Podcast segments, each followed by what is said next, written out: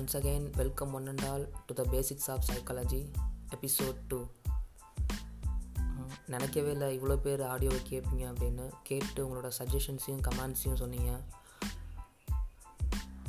Thanks for your valid comments it's help me lot to post more more audios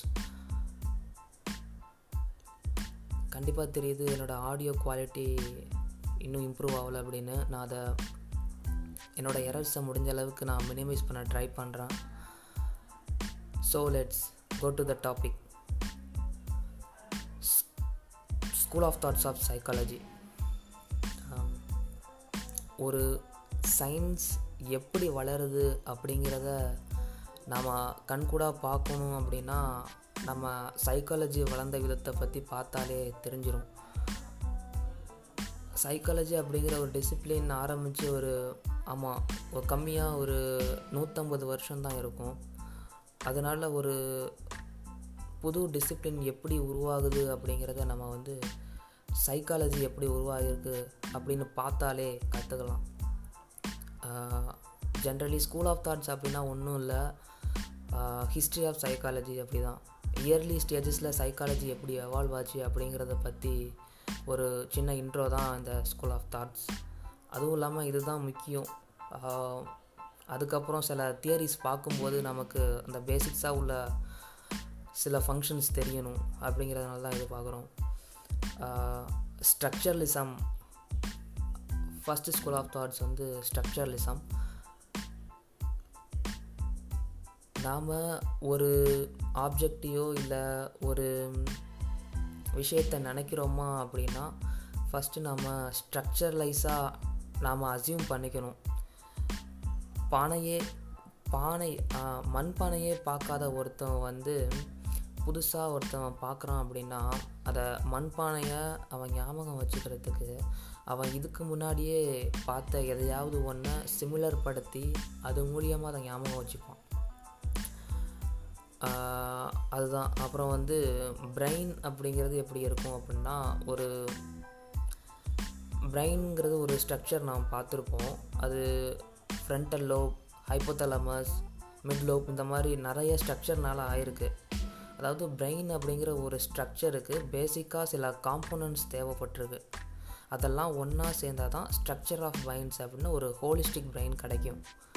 இதுதாங்க structuralism அடுத்து வந்து functionalism functionalism ஆரம்பிக்கும்போது தான் structuralism வரைக்கும் சைக்காலஜி அப்படிங்கிற கான்செப்ட் ஜெர்மனுக்குள்ளே மட்டும்தான் இருந்துச்சு. ஃபங்க்ஷனலிசம் ஆரம்பிக்கும் போது தான் சைக்காலஜி வந்து ஸ்ப்ரெட் ஆகிற நேரமாக இருந்துச்சு. அப்போ தான் சைக்காலஜி வந்து யூஎஸ்குள்ளேயும் போக ஆரம்பிச்சிது. ஃபங்க்ஷனலிசம் அப்படிங்கிற ஒரு பேசிக் கான்செப்ட் வந்து என்னென்னா இப்போ வந்து ஒரு ஸ்ட்ரக்சராக ஒன்று அசியூம் பண்ணிக்கிட்டோம். அந்த அசியூம் பண்ண ஸ்ட்ரக்சரோட ஃபங்க்ஷன் என்ன?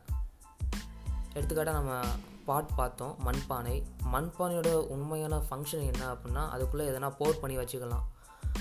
ஒரு லிக்விடோ இல்லை வாட்டரோ எதுனா அதுக்குள்ளே வச்சுக்கலாம். அதுதான் அதோட ஃபங்க்ஷன் பேசிக் ஃபங்க்ஷன் அதே மாதிரி பிரெயினும் பார்த்தோம். பிரெயினோட முக்கியமான ஃபங்க்ஷன் வந்து அனாலிட்டிக் ஸ்கில்லு திங்கிங் லேர்னிங் இந்த மாதிரி நிறையா இருக்குது இது அதோட பிரெயினோட ஃபங்க்ஷன்ஸ்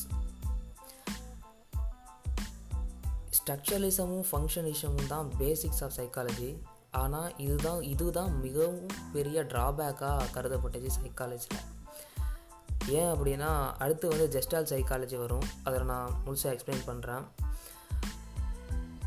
ஜெஸ்டால் சைக்காலஜி ஜெஸ்டால் அப்படிங்கிறவர் அறிமுகப்படுத்தியிருக்காரு. இவர் வந்து ரொம்ப துரிதமாக சொன்னார். The whole is differ from the sum of its individuals அப்படின்னு சொன்னார்.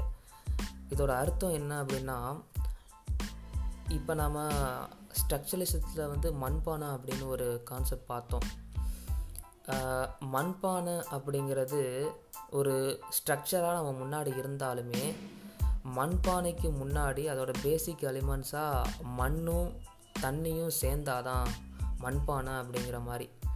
சொல்லப்போனால் அது தனியாக இருக்கும்போது அதோட ஃபங்க்ஷன்ஸ் வேறு. தனியாக இருக்கும்போது மண்ணோட ஃபங்க்ஷனும் வேறு தண்ணியோட ஃபங்க்ஷனும் வேறு. அது ரெண்டும் கோரிலேட்டாக ஆகி தான் பாட்டாக ஒரு பானையாக உருவெடுத்து வச்சுருக்கு.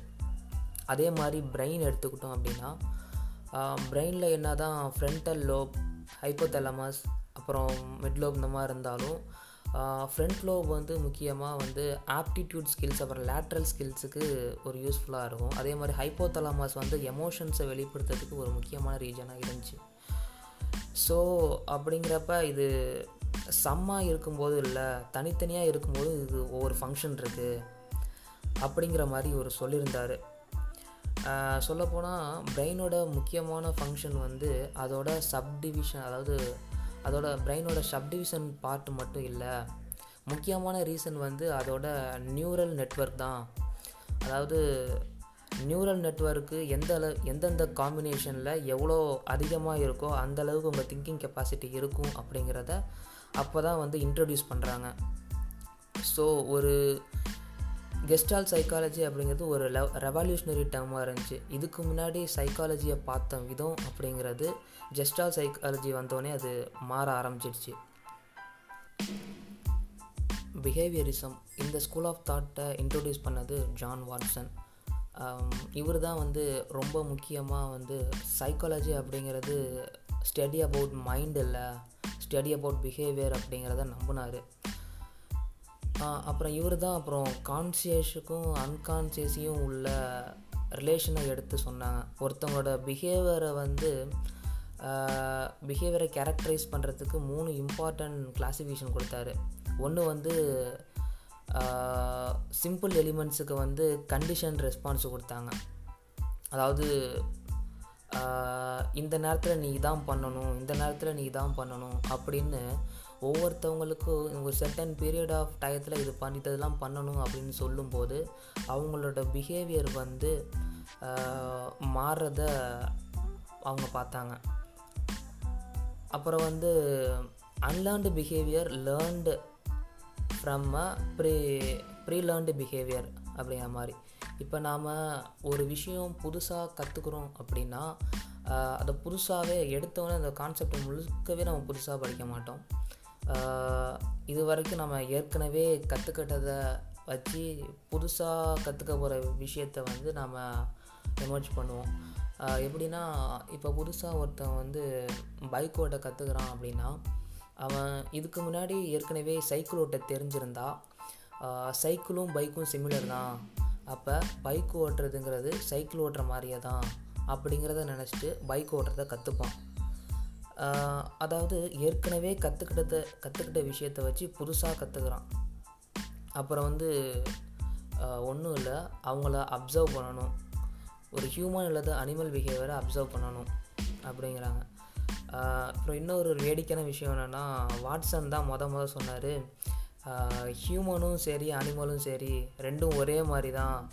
ஸோ அப்படிங்கிற பட்சத்தில் நம்ம எதையாவது ஒன்று அப்சர்வ் பண்ணாலே போதும். ரெண்டுத்தையும் நம்மளால் புரிஞ்சிக்க முடியும் அப்படிங்கிற ஒரு கான்செப்ட் சொன்னோம். இது கேட்க ஃபன்னியாக இருந்தாலும் இது அந்த அளவுக்கு ரிலேட்டிவான டேர்ம்னா உண்மையிலேயே வந்து அனிமலும் ஹியூமனும் ஒரே மாதிரி பிஹேவியரை கொண்டவங்க தான் அப்படிங்கிறத பிஹேவியரிசம் வாயிலாக நம்ம ஸோ கண்டுக்கலாம்.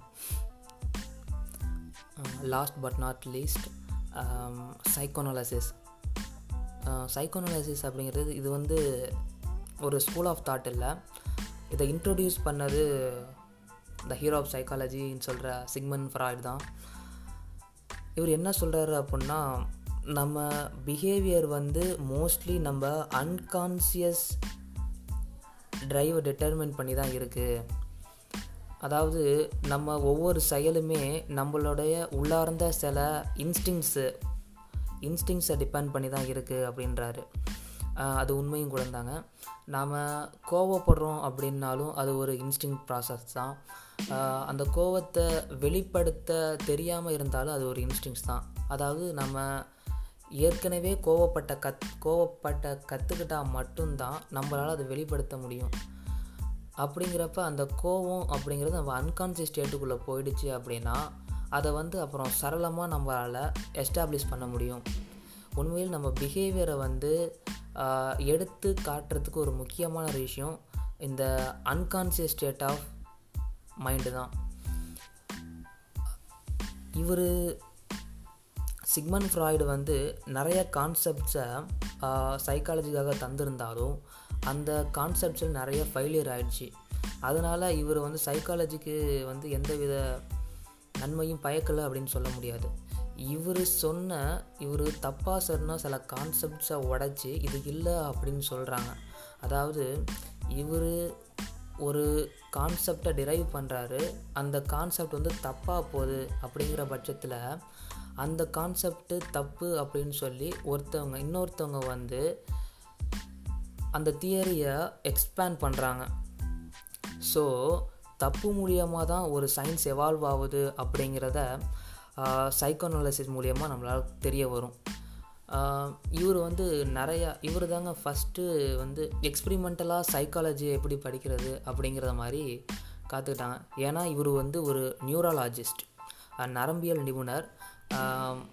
தன்னுடைய ஹாஸ்பிட்டலுக்கு வர பேஷண்ட்ஸ் மேலே வந்து தன்னுடைய சைக்கிக் ஆக்டிவிட்டீஸ் அண்ட் பிஹேவியர் ரெஸ்பான்ஸை ஸ்டிமுலஸ் பண்ணி நிறைய எக்ஸ்பிரிமெண்ட் கண்டக்ட் பண்ணியே இவங்க வந்து சைக்காலஜிக்கு ஒரு சின்ன தூண்டுகோலாக இருந்திருக்காரு.